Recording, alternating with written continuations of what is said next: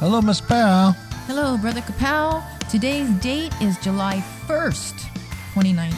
Wow, welcome to the Kapow Radio Show, which stands for Kingdom Against Powers of Wickedness. Mm-hmm. Our whole focus is exposing the lies and the falsehoods of the enemy and this false system that we call life here. Because this is truth. We're on a temporary, probationary plane. That's right. And there is a narrow gate, a narrow way, a narrow path that you find back to your Creator God. Mm. And that is provided to us through His only begotten Son. That's right. Praise Monogenesis. God. Mm-hmm. Amen. So that's what our whole focus is about. Amen, amen, amen. Amen. So today we're going to continue in our Ezra studies. Mm-hmm. And we are going to, we're going to talk about some of the questions that Ezra had answered or asked. Then the answers to those. If you remember the show a couple of weeks ago, because last week I played Jacob Prash, instead of the show, but he was talking about the time of judgment and God's ultimate plan to bring salvation to this prison planet that we're on. And so now, beginning in verse 75, we have Ezra asking some questions about death. And his basic question is, he puts himself with everybody else and says, when we die, before those times come where you're going to renew creation, basically the end of the world, mm-hmm. end of time, are we, just tormented at once, or what's going to happen? And so he's told by Uriel, hey, which is God's spokesangel, don't count yourself among those people who are going to be tormented. Yes. You're not that guy. And then he explains the seven things that happen after a person dies in wickedness, and the seven things or seven ways that happen when a person dies in right standing. So it's very interesting. And when you go back and look at the biblical scriptures with this, right, Ms. Cabal? Amen. We also, I want to say before we get started that this month, starting now, July 1st mm-hmm. through the end of the month, we're giving away, that's right, giving away 5 of our ebooks, our electronic ebooks. And those 5 books are Fate of Holiness, written by Pamela Talgenhoff. Mm-hmm. Very good book. Excellent book. Christianity of Blasphemy, mm-hmm. written by us. Excellent book. Idolicide, written by us. That's Excellent. That's the killing of idols. That's really good to understand. Getting rid of the stuff in your life. A Martial Arts, A Biblical Perspective, written by moi. Excellent here. Book. One of the most hated books out there. Martial art people hate this book. Yep. And I've had actual blogs started against this book. I know, right? Yeah, by so-called Christians because they can't give up their demonic activities. The martial arts spirits are very strong. That's why they're martial arts spirits. They're very strong and warriors, and they want to fight. So it's one of the most hated books. So if you want to read one of the most hated books, read this one.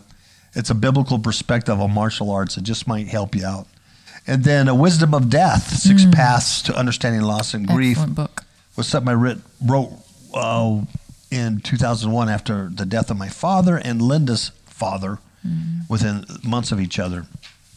And so it talks about that. And that helps you if you're going through a grieving process or anything like that. So those can be obtained at Smashwords.com. You cannot get those anywhere else for free, only on Smashwords.com. And to make it easy for you, go to Fifth Hook Media, FIFTHOOK media.com. Okay? Just like the number 5 with an OOK. media.com. Right there on the first splash page, I have a link to our Smashword page, our Fifth Hook Media Smashword page. You go right there, pick up the books you want, throw them in your cart, and when you check out, the free discount will be applied automatically. And you can download these things in a multiple different formats. Text, document, PDFs, whatever you need. So no excuse. There's no excuse. That's right. They're free. And excellent. Yeah, they're excellent books. You're only going to get them on Smashwords this month and then probably never again for free because I'm going to more than likely close that account because I'm mad at PayPal. Mm-hmm. All right. Now, shall we begin? Ms. Powell. Yes. Let's start with verse 75 in 4 Ezra, sometimes called Second Esdras. Mm-hmm. Now, do you want me to do like last time and just read everything all the way up to 102? Yes, please. And we'll get an overview of what we're going to talk about. Then we'll go back and break them all down. Mm-hmm. Cool. Okay. It starts in verse 75. I answered and said, if I have found favor in thy sight, O Lord, show this also to thy servant, whether after death, as soon as every one of us yields up his soul, we shall be kept in rest until those times come when thou wilt renew the creation, or whether we shall be tormented at once.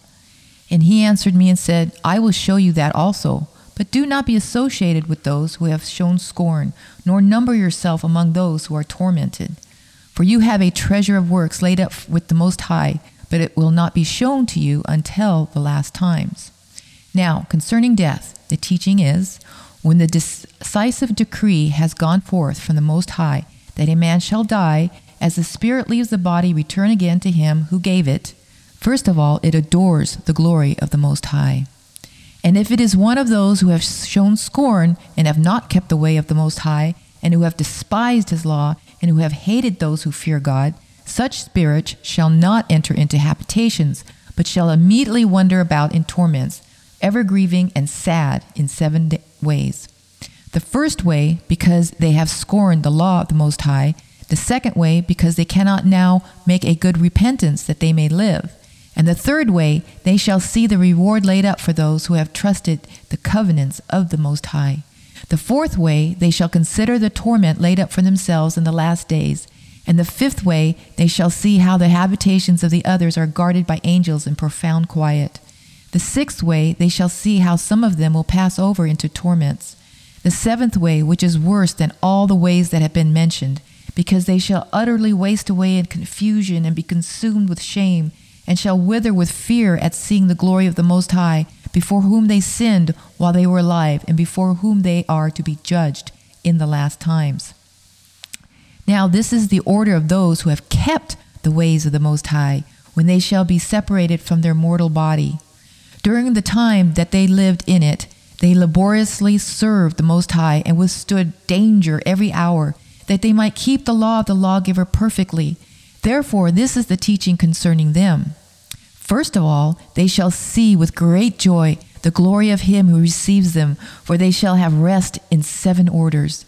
The first order, because they have striven with great effort to overcome the evil thought which was formed with them, that it might not lead them astray from life unto death. The second order, because they see the perplexity in which the souls of the ungodly wander, and the punishment that awaits them. The third order, they see the witness which he who formed them bears concerning them, that while they are alive they kept the law which was given them in trust. And the fourth order, they understand the rest which they now enjoy, being gathered unto their chambers and guarded by angels in profound quiet, and the glory which awaits them in the last days. And the fifth order, they rejoice that they have now escaped what is corruptible, and shall inherit what is to come. And besides, they see the straits and toils from which they have been delivered, and the spacious liberty which they are to receive and enjoy in mortality. And the sixth order, when it is shown to them how their face is to shine like the sun, and how they are to be made like the light of the stars, being incorruptible from then on. And the seventh order, which is greater than all that have been mentioned, because they shall rejoice with boldness, and shall be confident without confusion, and shall be glad without fear, for they hasten to behold the face of him whom they served in life, from whom they are to receive their reward when glorified. This is the order of the souls of the righteous, as henceforth is announced, and the aforesaid are the ways of torment, which those who would not give heed shall suffer hereafter. I answered and said, Will time therefore be given to the souls after they have been separated from the bodies to see what you have described to me? And he said to me, They shall have freedom for 7 days, so that during these 7 days they may see the things of which you have been told, and afterwards they shall be gathered in their habitations. Now, in verse 102, I answered and said, If I have found favor in thy sight, show me further to me thy servant, whether on the day of judgment the righteous will be able to intercede for the ungodly, or to entreat the most holy, the most high for them. So next week we'll talk about whether it's possible to pray for the dead. You already know the answer to that, I'm sure. But hey, we'll keep you in suspense. All right. So we have Ezra, thank God, answering or asking those questions, you know, we all want to ask, like, what's going on? We've learned a lot from this book about the end times, about God's plan, about his sending his son, his only begotten, Monogenesis, for salvation. We've learned a lot about this. And so now Ezra is drilling down to the time of death, individual deaths, right? He's not so much talking about resurrection and stuff. What happens when you die before that great day terrible of the great day of terrible Lord, right? That's right. So he says, here's the question he wants to ask, starting in verse 75. That after death, as soon as every one of us, so he's talking about all humanity, yields up his soul when you die, shall we be kept in rest until those times come when thou wilt renew the creation, or until, you know, the end of the age, or whether we shall be tormented at once. So Ezra's placing himself, now remember this is written, 2,500 years ago, 400 years before Christ comes on scene, he's asking this question. So he's placing himself with all humanity. And he's answered and says, I'll show you that, but do not associate yourself. Basically, don't put yourself in the same category of those who have shown scorn. Don't number yourself among those who are tormented. That's right. That's not going to happen. You're not that guy, Ezra. And then he explains to him, for you have a treasure of works laid up with the Most High. Okay? But it will not be shown to you until the last times. So let's stop right there. Number one, we need to separate ourselves from those who are going to be tormented because they've rejected the laws of God and despised the Most High, right? That's right. At the same time, we can't be so prideful that we're not taking heed of our own lives and think that we're righteous when we're not. That's right.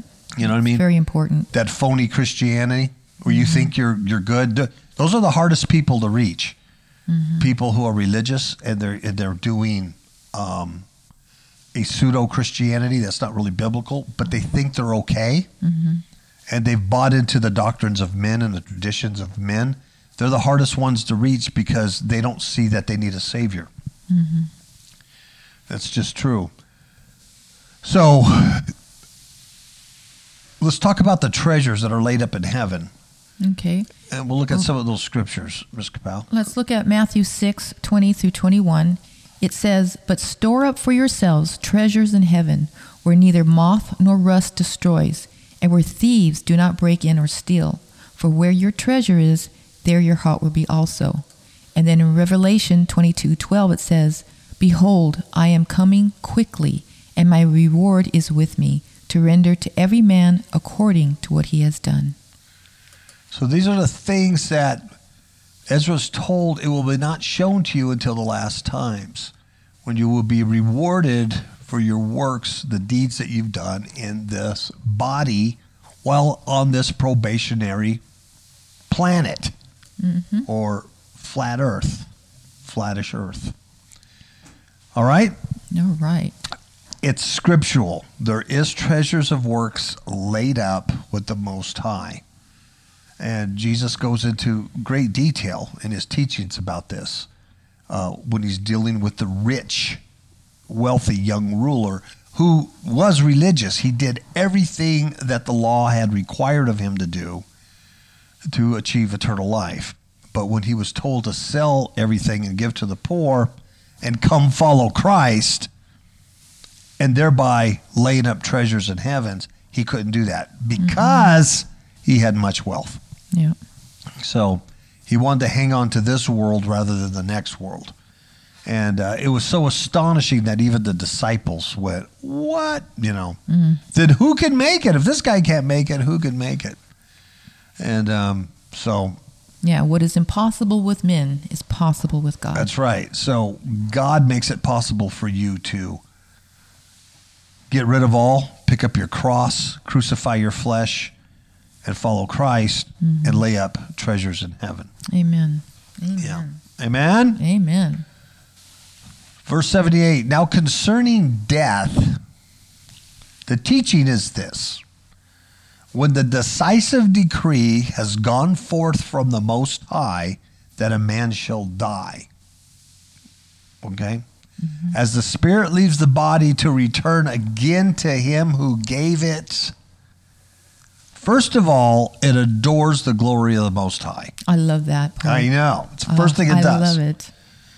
So that's the first thing it does. So that is everybody. It doesn't say that just the righteous, when they die, will leave the body and the soul, the spirit returns to him who gave it. That's our God. And only they will adore the glory of the Most High. It's everybody. Mm-hmm. It's everybody. Now, you got to keep this in perspective. It adores the Most High, but those that are dying in wickedness don't stay there. They don't stay there. It's part of the punishment to see like, there really was a creator God. Mm-hmm. Evolution and the Big Bang and everything else I was taught is a lie. There really is a creator God. I think, now this is Paul spitballing here. It's my personal thoughts on this.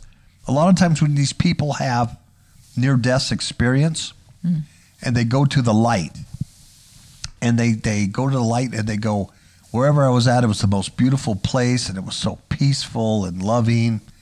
And and then when they return to the body, they say, there's no need to fear death because it's beautiful. And so as a Christian, you're looking like, well, this guy's a son of Satan and he died and saw heaven. Mm-hmm. So what gives, right? Right. And there was one guy, and he was not a famous guy at all, and that's why I believe his story. We had his book, and I forget what it is, but anyway, he had died, and he was dead for a little longer than most people, and it's all about going to hell and what he experienced in hell. But one of the things he said, I'll never forget. He said the reason why people see the white light and they have peace and they come back is because they're not dead long enough. Because he experienced the same thing. But once he stayed dead long enough, it didn't change before he was allowed to come back. Thank God he did. Yeah, it was a very good book. I think Patrick Meakin had interviewed him on our show years ago. Oh. And that's how we discovered. But he's not a famous guy, and that's why it's legit, you know. But anyway, so when people die, they go and they see the glory of the Most High. All right, so now concerning death, the teaching is when the decisive decree has gone forth from the Most High that a man shall die. So understand that there's a decisive decree. You don't just die whenever by random chance. Just because. Mm-hmm. There isn't a decisive time. Mm-hmm. So there's a scripture for that. Okay, Hebrews 9:27 says, and as much as it appointed for men to die once, and after this comes judgment, so Christ also, having been offered once to bear the sins of many, will appear a second time for salvation without reference to sin to those who eagerly await him. And then Genesis 2:7 says, "Then the Lord God formed man of dust from the ground and breathed into his nostrils the breath of life, and man became a living being." Ecclesiastes 12:7, "Then the dust will return to their earth as it was, and the spirit will return to God who gave it." And there's examples of that is in Luke 23:46, where it says, "And Jesus, crying out with a loud voice, said, Father, into your hands I commit my spirit. Having said this, he breathed his last." And then in Acts 7:5-9, it says, "They went on stoning Stephen as he called on the Lord and said, Lord Jesus, receive my spirit." Nice, nice. And you read Ecclesiastes too, right? Yes. "They shall the dust return to the earth." Yeah. Mm-hmm. So that's what happens, and it's biblical. The spirit leaves the body and returns to God. Mm-hmm. First, at the very first, everybody sees and adores the glory of the Most High. They're like, wow, there was a God. My personal opinion is the near-death experiences, the NDEs, most of these people are dead under 15 or 20 minutes at the max before they're revived. It's a very short time. And but I think in a lot of cases that explains seeing the light and going to the white light in the tunnel and feeling that sense of peace. Mm-hmm. But that doesn't last long. They stay dead long enough. Mm. Dear Jesus. Yeah. Yeah. That's my personal opinion. I can't prove that, but to me that makes sense. Mm-hmm. And verse 79, "And if it is one of those," right, one of these sinners, one of these wicked people "who have shown scorn and have not kept the way of the Most High." We all know who those folks are. They've shown scorn, they've not kept the way of the Most High, "and who have despised his law." I mean, despised it. You just don't want to, you don't want anything to do with God and his law and his moral law. "And who have hated those who fear God." They actually hate people who fear God, right? Mm-hmm. "Such spirits shall not enter into habitations." We're going to go back to that. "But shall immediately wander about in torments, ever grieving and sad in 7 ways. And then he's going to go on. We're going to break down these 7 ways. So understand that. First, the spirit of a person leaves the body when it's decreed. They leave. It's appointed a man once to die. You see the glory of the Most High. But if you're one of those souls that have despised God's law, hated those who fear God, and shown scorn to the Most High, that spirit, after seeing and adoring God, shall not enter into habitations, but they're going to wander about in torments.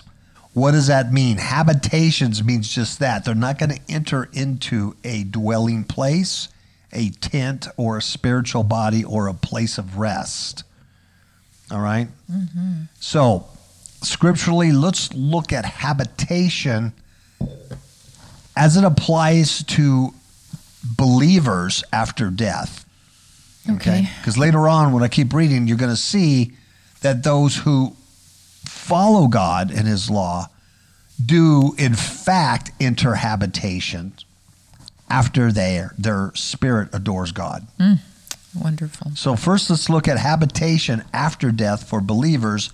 Then we're going to look at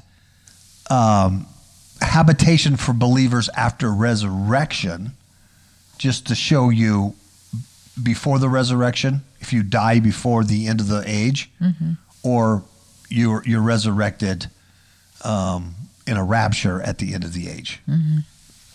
Okay, we're going to start first with 2 Corinthians 5, and we're going to read 1 through 11.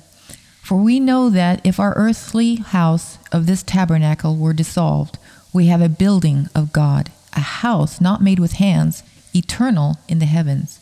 For in this we groan, earnestly desiring to be clothed upon with our house, which is from heaven. If so be that being clothed we shall not be found naked. For we that are in this tabernacle do groan, being burdened, not for that we would be unclothed, but clothed upon, that mortality might be swallowed up of life.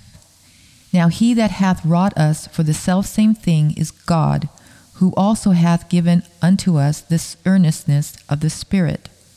Therefore we are always confident, knowing that, whilst we are at home in the body, we are absent from the Lord, for we walk by faith and not by sight. We are confident, I say, and willing rather to be absent from the body and to be present with the Lord. Wherefore we labor that, whether present or absent, we may be accepted of him. For we must all appear before the judgment seat of Christ, that everyone may receive the things done in his body, according to that he hath done, whether it be good or bad. Knowing therefore the terror of the Lord, we persuade men, but we are made manifest unto God, and I trust also are made manifest in your consciousness. And there's a lot there, and if you don't understand that, read 2 Corinthians 5, 1 through 11 yourself over and over till the Spirit shows you that.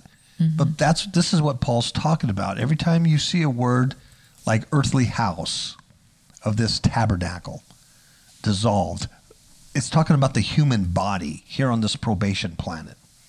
And when he talks about, he uses the word building of God, that is a habitation in heaven. It's not necessarily your immortal body for eternal life. That happens at the resurrection after the judgment seat, mm-hmm. right? But you're going to go to a place of habitation, a place of rest. You're not wandering around. He uses the term a house not made with hands. God has made this habitation. It's eternal in the heavens. This is what Paul's talking about. And Paul's saying, we groan for it. Mm-hmm. We desire to be clothed. See, all this is tent language, habitation language. Clothed upon with our house, which is from heaven. See, if you're really eternal minded, you want to go home. Exactly. Yes, Jesus. You want to go home. If you're not eternally minded, you're concerned about the things of this world. Mm-hmm. If you're eternally minded, you want to go home. That's right. And to go home is to be clothed with the house which is from heaven. Mm. And so he says, if so being clothed that way, we won't be found naked. Ezra says the same thing about those who are wicked and scornful to God. They won't find habitation. Mm-mm. They won't be clothed. They're naked, wandering around. They have no habitation. There's nowhere for them to go. There's no rest. And Paul says, for we that are in this tabernacle, the body right now on this prison planet, do groan. Mm-hmm. We're being burdened. We groan. I mean, some of you do know what I'm talking about, mm-hmm. that you're eternal-minded and you just want to go home. Yeah. Mm-hmm. You just want it to be over and go home. And Paul says, not that we would be unclothed like the sinners, walking around naked with no habitation, but clothed upon. Yes. That mortality, this human body is swallowed up in life, eternal life. Yes, thank you, Lord. Right? And it says, he hath wrought this. Selfsame thing is God. Mm. It's a God thing. And he's given to us that earnestness spirit. So if you have that in your heart, it's because it came from God. Amen. And Paul continues, that's why he's confident that while we're here on earth, in this earthly body, in this temporary probationary matrix, this phony satanic system that we have to struggle to get out of and deal with our dual nature here. Find that narrow gate through Christ. He says, why we're doing that, we're absent from the Lord, okay? But we're confident and even willing to be absent. In other words, we're confident, we're even willing to die to be present with the Lord. Yes. Right? Yes. Mm-hmm. As he says, because of that, we labor whether we're alive here or not, or with the Lord or not right now, that we eventually at some point will be accepted of him, mm-hmm. because we're all going to appear before the judgment seat. Mm. Make a sense? Make a sense to me. Make a sense. Now, how about the habitation for believers after the resurrection. Like, say you're still alive, you haven't died yet, your appointed time hasn't come, and Jesus returns. The trump blows. He's it's time. 1 Corinthians 15:42 through 44 says, "So also is the resurrection of the dead. It is sown a perishable body. It is raised an imperishable body. It is sown in dishonor. It is raised in glory. It is sown in weakness, and it is raised in power. It is sown a natural body, and it is raised a spiritual body. If there is a natural body, there is also a spiritual body." And the two aren't the same thing. Your human body is not going to be genetically modified to be a spiritual body. They're two separate things. Your natural body is sown. In other words, it goes to the grave or it dies, and it's incorruption. You are raised incorruptible because of a spiritual body that you're clothed upon. Mm-hmm. Did you get 1 Timothy 6:14? I have 16? It right here. Oh, okay. "That you keep the commandment without stain or reproach until the appearing of our Lord Jesus Christ, which he will bring about at the proper time. He who is the blessed and only sovereign, the King of kings and the Lord of lords, who alone possesses immortality and dwells in unapproachable light, whom no man has seen or can see, to him be honor and eternal dominion. Amen." And then in Philippians 3:21, it reads, "Who will transform the body of our humble state into conformity with the body of his glory by the exertion of the power that he has even to subject all things to himself." So Paul understood exactly what Ezra had written hundreds of years before his arrival. That's because Paul read the scrolls, all the words of God that were written by the prophets of God. Unlike today, where we are given 66 books that men, a council has said, this is all you get. Mm-hmm. To me, it just seems so ridiculous, but it just, there's so much there. And so you could see going to this apocryphal book, how much it vets out the Holy Scriptures, these letters that these New Testament writers wrote, because they knew this stuff. Mm-hmm. Yeah, and they knew this stuff. So anyway, such spirits shall not enter into habitations. Scornful spirits are not going to go to a place of rest. They're naked. They're not clothed. And it says, but shall immediately. This is after they see the glory of God and adore it and go, uh-oh. They shall immediately wander about in torments. Okay, so a lot of people have a question, well, is the lake of fire or hell, is that after the judgment, or did they go to hell right away? This answers your question. They're tormented. Mm. They're ever grieving, and they're sad in seven ways. Now, when it says they immediately wander about, don't think they're wandering about the earth like ghosts. They're wandering about in a spiritual realm. And there are people who have died and have gone to hell and come back, and they talk about this, seeing this and feeling this. Mm. You know, innumerable people, this incredible sadness and grieving and torment. Mm. And it says, and they're ever grieving and sad in seven ways. And then he's going to talk about these seven ways that the scornful are grieving and sad and tormented in. And we're going to talk about that, but first we're going to take a short commercial break, and we'll be right back. Mucho back. Yeah. Recently, spiritual attacks on innocent people have increased considerably. This is partly due to society's transformation into a satanic cult. Most people are clueless or hopeless in combating this spiritual mayhem. We wish to offer two good books to overcome these attacks. First, Demons in My Marriage Bed, a true story of spiritual warfare, offers one of the most effective training systems in combating spiritual darkness in order to gain personal freedom. Second, Eyes to See Unseen Enemies teaches how to see the hidden dangers which are all around us, even in places we would least expect them. Both books can be purchased on Amazon.com as a paperback or ebook.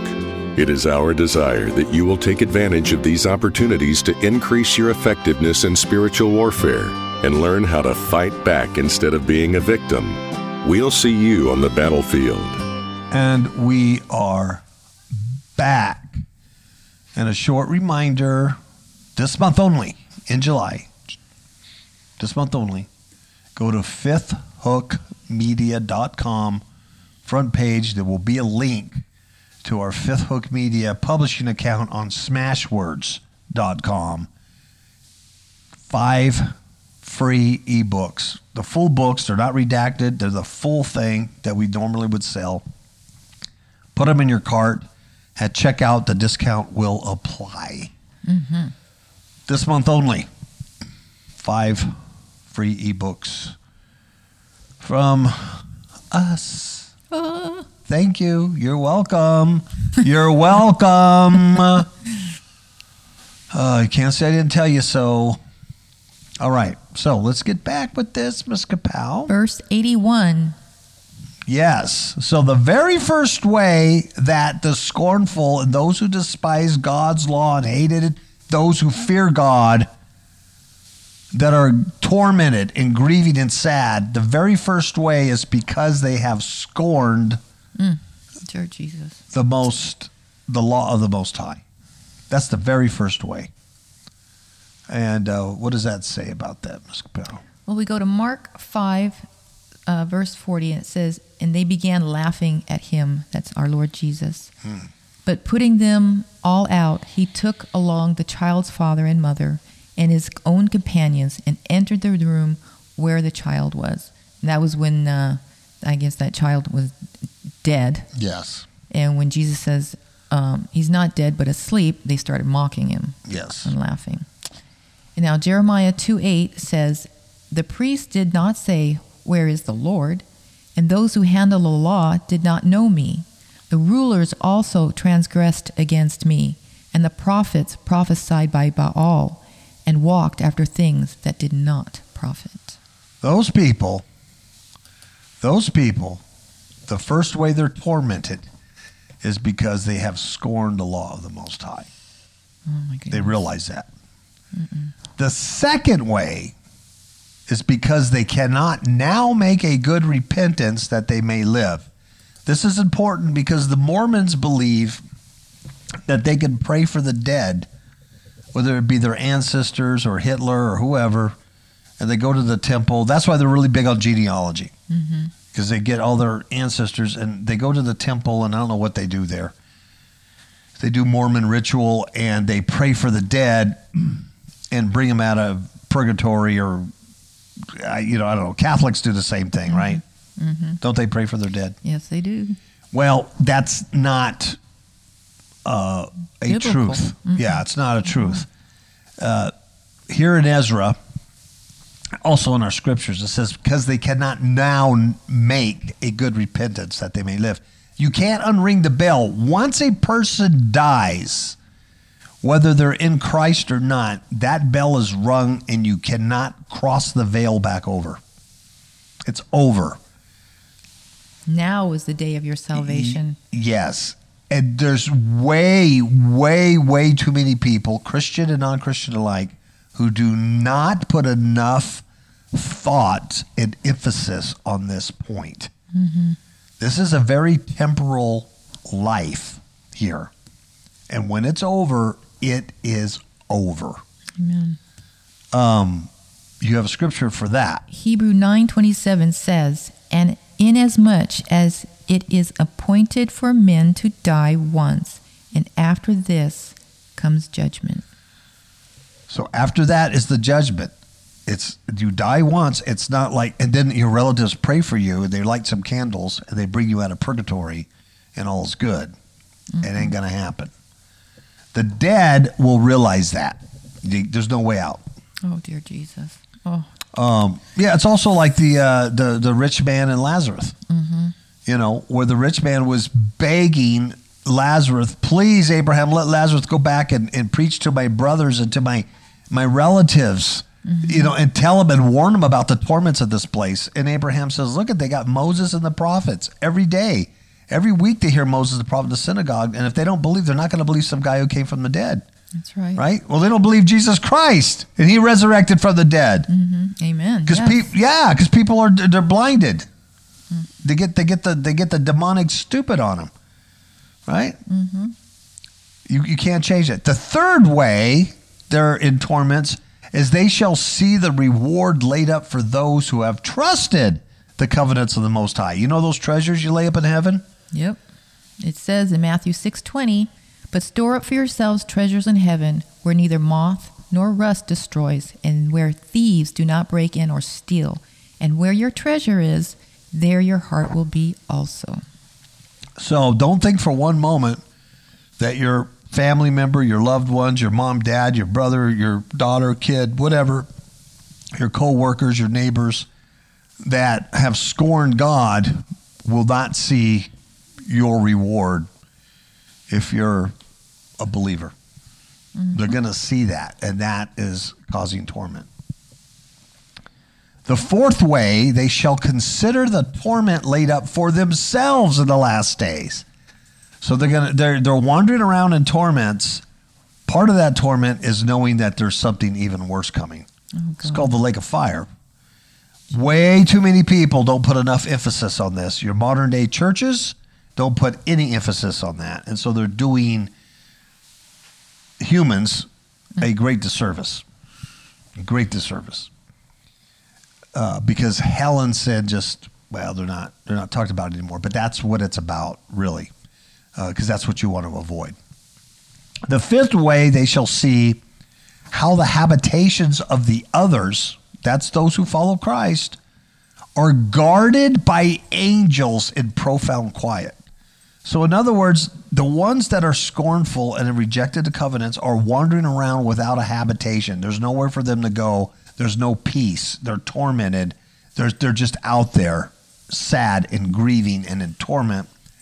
One of the ways they're in torment is they see the actual habitations, the actual dwelling places of those who love God, and they're guarded by angels, and they're kept in this profound quiet and peace. Mm. Wow. That's where you want to be. Exactly. Yes, you want to be in the habitations, not on the other side. Mm-mm. The sixth way, they shall see how some of them will pass over into torments. What does that mean? The sixth way they're tormented is they'll see how others of them will also come there. Mm-hmm. That's the rich man in Lazarus. When he's telling Abraham, please send Lazarus back to my brethren, and warned them not to come to this place of torment. I believe that's Luke 16. Do you want me to look it up? Yeah, if you can, because I keep referencing it, and I should have had it in here. But I did not. So that's another way they're going to be tormented, because they see how some of them, their brethren, their mothers, their dad, their daughter, their son, their neighbors, people they love. You're right. It is 16:23. Okay. And it says, I'll start with number 20. All right. And there was a certain beggar named Lazarus, which was laid at his gate full of sores, and desiring to be fed with the crumbs which fell from the rich man's table.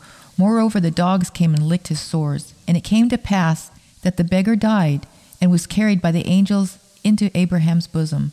The rich man also died and was buried. And in hell he lift up his eyes, being in torments, and seeth Abraham afar off, and Lazarus in his bosom.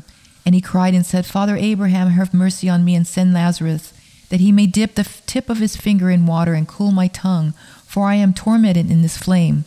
But Abraham said, Son, remember that thou in thy lifetime receivest thy good things, and likewise Lazarus evil things. But now he is comforted, and thou art tormented. And beside all this, between us and you, there is a great gulf fixed, so that they which would pass from hence to you cannot, and neither can they pass to us that would come from hence. Jesus told this narrative, and it's not a parable.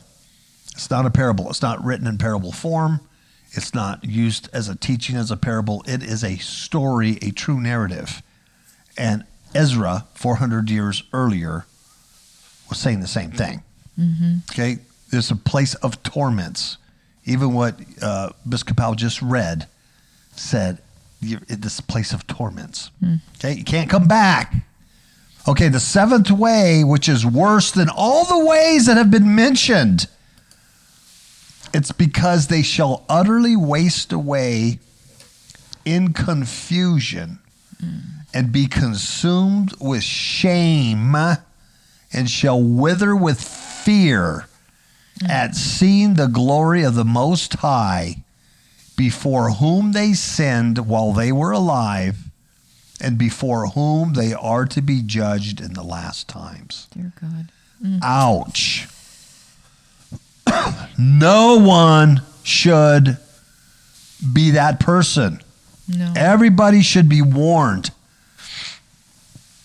Everybody should be warned. And originally when, you know, the disciples went out and the apostles went out and the early church, and I'm not talking about church organization, I'm talking the early ecclesia, the gathering together of other like-minded believers. This was the message, because that's the good news of Jesus Christ, to avoid this. That's what it is. And they would preach this stuff. But as the years went by, and especially now today in modern Christianity, hell and torment and all that stuff, oh my God, they don't even want to talk about sin because they're all homosexuals, you know, celebrating Pride Month with their rainbow-colored hair or whatever they do, right? Mm-hmm. And see, it's because the truth wasn't spoken that these evil spirits have come over. Only when the truth is being spoken can the truth take out the lies of the devil. It forces out the lies. It does. Truth is the light that shines itself on the darkness, and the darkness has to disappear. And it gives life. Yes. That is truth. Mm-hmm. So that's horrible. Now, we're going to take a look at the other side. Now, this is the order of those who have kept the ways of the Most High. When they shall be separated from their mortal body, during the time that they lived in it, they laboriously served the Most High and withstood danger every hour, that they might keep the law of the lawgiver perfectly. Praise the Lord. So right there in that sentence, that tells you a whole lot about who God honors. Who God honors. He honors people that while they're in this mortal body, keep the ways of the Most High. While you're in this mortal body, that you laboriously served him. You served him. You withstood the danger every hour. Where's the danger come from? Your fellow man or spiritual entities.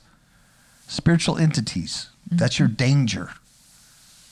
And battling the flesh, battling Satan, and battling the world system. And they did this, why? So they can keep the law of the lawgiver perfectly. So, First Corinthians 15:30 says, why are we also in danger every hour? That was the question. Mm-hmm. And then Romans 8:36, it says, just as it is written, for your sake we are being put to death all day long, and we were considered as sheep to be slaughtered. This ain't just humans going after the apostles. These are demons, that's spiritual right. entities, mm-hmm. agents of Satan, disembodied spirits of the Nephilim, earth spirits, wicked spirits, witchcraft, sorceries, constantly going after the men and women of God. That's right. And you're in danger every hour, and you withstand that danger that you might keep the law of the Lord perfectly. Mm-hmm. That's what's pleasing to God. Hallelujah. That's what you want to be when you separate from this mortal body. Mm-hmm. Therefore, this is the teaching concerning them. First, there's 7 ways also with them. First of all, they shall see with great joy the glory of him who receives them, for they shall have rest in 7 orders. And then we can read Romans 14:17 that says, for the kingdom of God is not eating and drinking, but of righteousness and peace and joy in the Holy Spirit. Ah, I'm excited. Ah, that's great. That's perfect. So the first order, because they have striven with great effort, okay, it's a trial, folks. This cheesy, easy peasy, free grace, Easy Grace, Once Saved, Always Saved. I said a prayer at Calvary Chapel. I raised my hand and I said, Lord, and then I went my merry own way. That don't cut it. That don't cut it. You can't go out and be a homosexual and live in sin and then say you're a Christian and be in Christ. You've got to repent of sin. The first order, because they have striven with great effort, to overcome the evil thought which was formed with them. Folks, this is heavy right here. Yes, it is. That it might not lead them astray from life unto death. There is an evil thought in all of us. There is a duality of nature. We live in a fallen world. And when that serpent came unto Eve in the Garden of Eden and beguiled her, and then Adam followed suit, we lost our first estate in that garden of God and became in these flesh suits in this matrix fault system of the serpent. Mm. And we have a duality in our nature. We have a human part of our nature that's seated in our soul, our very soul, intertwined, tangled, and rooted in us. And that is part of our human nature, our flesh, that we have to overcome. That evil. Which is enmity with God. Yes. And how do we overcome that? That's where people get confused. How do they overcome it? With the blood of the Lamb and our testimony, and that we do not love our life unto death. Amen. And that's in the book of Revelation. When you're in that white robe and the palm branches and you're being rewarded and singing praises to God, you are those who ever overcome through one, his work, the blood of the Lamb. Amen. That has nothing. You didn't do that. Mm-hmm. He did it. But this is what you do by the word of your testimony. Exactly. It's what the blood of God, the blood of Jesus Christ did for you. That is your testimony. Amen. That is your testimony. Mm-hmm. And then that last part is that you loved not your life. Unto death. Unto death. Amen. Oh, beautiful. You get it? Right there is everything you need to know. Mm-hmm. That's the first order, because they have striven with great effort to overcome the evil thought which was formed in them, that it might not lead them astray from life into death. Mm. Right? What life? Eternal life. Into what death? Eternal death. Mm. Dear Jesus. All right. The second order, because they see the perplexity in which the souls of the ungodly wander and the punishment that awaits them. Huh. That's the second order. There's no tears anymore. You see, just like they see your treasures in heaven and your habitations and you're kept in peace, you see them and their punishment. Yeah. You can see all of them. Mm. The third order, that they see the witness which he who formed them, that's God, bears concerning them, that while they were alive, they kept the law which was given to them in trust. So God's saying, yes, well done, my good and faithful servant. Mm-hmm. Enter ye into the glory of the Lord. Yes, hallelujah. You get it? Verse 95, the fourth order, they understand the rest which they now enjoy. Mm. Being gathered into their chambers, just like their habitations, right? Their chambers. You know what? Jesus left and he told his disciples, I leave, but I'm coming back. I'm going to my Father, and I'm preparing a place for you. My Father has many mansions. Yes, it's translated mansions, but they're houses and habitations and chambers. He has many, and I'm coming back, and I'm preparing a place for you. Oh, thank you, Jesus. So what? Where I am, you could be also. Thank you, Lord. Paul says to be out of the body is to be present with the Lord. Mm-hmm. That's only for the believers, folks. Thank you, Lord. Thank you. The fourth order, they understand the rest which they now enjoy, being gathered into their chambers and guarded by angels in profound quiet. Oh. Peace, my friends, and the glory which awaits them in the last days. So instead of torment and disquiet and just looking at the last, going, oh my gosh, this is what awaits our souls. Mm. It's peace and quiet. And you see the glory that awaits them in the last days. This is all happens before the end of time. This is what happens when you die in Christ as a believer, folks. And this is what the cross worked out for us. Amen. This was the plan. This is his grace. Yep. His grace. Amen. Amen. So we're no longer going into Sheol or the underworld and being held captive. Captives have been set free, folks. Hallelujah. Whew. Game over. Verse 96, the fifth order, they rejoice that they have now escaped what is corruptible, okay? We're now out of these stupid bodies. We're out of the flesh suits and shall inherit what is to come. And besides, they see the straits and toil from which they have been delivered. You see the life that you've been delivered from. Hallelujah. You see the earth you've been delivered from and the spacious liberty which they are to receive and enjoy in immortality. Now, 1 Corinthians 15, 53 through 57 reads, "For this perishable must put on the imperishable, and this mortal must put on immortality. But when this perishable will have put on the imperishable, and this mortal will have put on immortality, then will come about the saying that is written, Death is swallowed up in victory. O death, where is your victory? O death, where is your sting? The sting of death is sin, and the power of sin is the law. But thanks be to God who gives us the victory through our Lord Jesus Christ." Amen. Mm. Paul knew all of this stuff.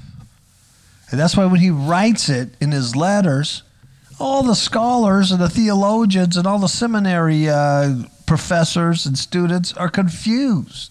What did he mean? Well, it's right here. It's right here. It's the insight of the word that counts.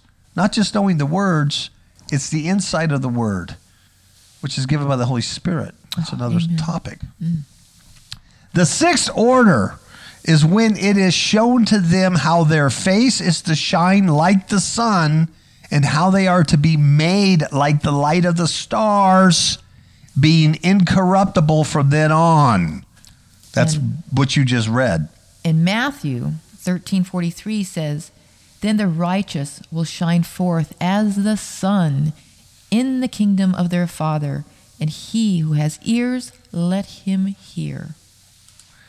Praise the Lord. Verse 98, the seventh order, which is greater than all that have been mentioned. This is the coup de grace. Because they shall rejoice with boldness, like confidence, right? Mm-hmm. And shall be confident without confusion. See, it's just the opposite. Without confusion, and shall be glad without fear. Oh, good.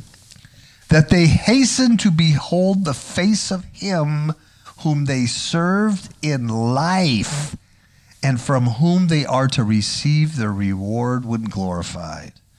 So you have boldness, you're confident, you're not confused, and you have no fear, and you want to see the face of God and his only begotten. Oh, yes. Holy moly, folks. That's what I want. Yeah, and doesn't that sound like Paul when Paul was writing his letters? That you know, he always talks about have boldness in Christ, that you'll be confident as at his appearing, his parousia. Yes. Come on. Oof. This is meat. This is so meaty. I am so full. Mm. My spiritual belly is about to explode, Ms. Capel. It's incredible. Yes. Verse 99, this is the order of the souls of the righteous as henceforth is announced. And the aforesaid are the ways of torment, which are those who would not give heed shall suffer hereafter. So this is true, folks. This passage here that we just read to you is absolutely what happens. And verse 100, I answered and said, will time therefore be given to the souls after they have been separated from the bodies to see what you have described to me? And he said, They shall have freedom for 7 days, so that during these 7 days they shall see the things of which you have been told, and afterwards they shall be gathered in their habitations. And we're stopping right there because we'll go address that next week. Mm-hmm. And we'll talk about that. And because Ezra then asks another question. If I have found favor in your sight, please show me some more, whether on the day of judgment the righteous will be able to intercede for the ungodly or to entreat the Most High for them. Prayer for the dead. And that's what we'll start talking about. But we're going to end this. And the deal is he's asking at death, when people are separated from the bodies, the righteous separated bodies, like they described, will they have freedom, to see these things? And he is told there's freedom from 7 days that they may see all of this stuff that I just told you about. And then you go to your habitations and be in profound quiet. Mm. Okay? So if you die in Christ, you're not wandering the earth as a ghost. Don't be talking to the dead, trying to get your dead mama and your dead daddy to come back and, talk to you from heaven. And if your dead mommy and daddy are not Christians, definitely don't try to get them. They're not ghosts. They're not wandering this earth. They're wandering in a place of torment. Mm. And there's nothing you can do about it if that's the case. If you're a believer and they were a non-believer. And see, that's the harsh realities of this stuff. And that's why it has to be preached, and it was preached before, because now there's some people that say, I don't like that fire and brimstone stuff. Folks, it is fire and brimstone. It's the reality. It's the reality. Yeah, because this is not the reality. If you understand that that's the reality, then you avoid those things. It has to be fire and brimstone. That's what it is. Mm-hmm. And that's why our churches are doing a disservice to everyone by not talking about hell. Amen. And eternal life, not talking about sin and God's holiness and his righteousness. They're doing a disservice. And they're actually sending their congregations and everybody else who listens to them, they're actually sending them to that place of torment, mm-hmm. actually sending them. But now's the day for salvation. Ask God to show you the things in your heart that are not pleasing to him, and then repent of those things, and then fill that part with truth. Amen. Get ready. Got to get ready. Let's get ready. You've got to submit everything to Christ, and you've got to become a new person. You've got to become a new man and a new woman. You've got to become a new creature. And in that vein, I wrote a song called I've Become a New Man. Yeah. And it's about being, and it is about Ms. Capel and I becoming new people. That's what this song is about. And about everybody else who submits to Christ and becomes a new creature. But it's specifically about us. And I wrote this song. And I'm going to play it for you right now. And it will be available for sale, I think July 8th it'll be available. It could be pre-ordered now, but it'll be available to stream and buy. All right? All righty. Good night. Good night.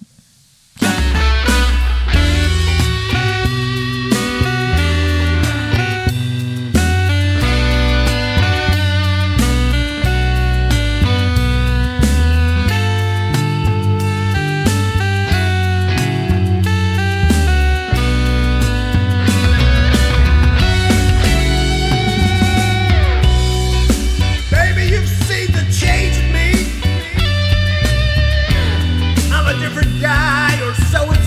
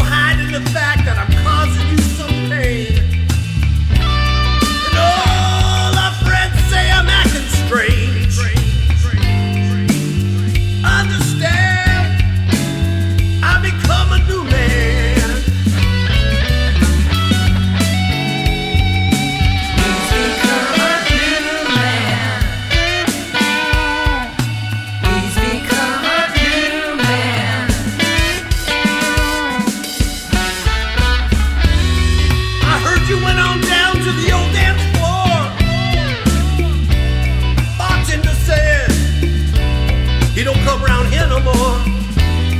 I heard you cried in front of the empty bandstand. Doorman said, you know, honey, he's been a changed man.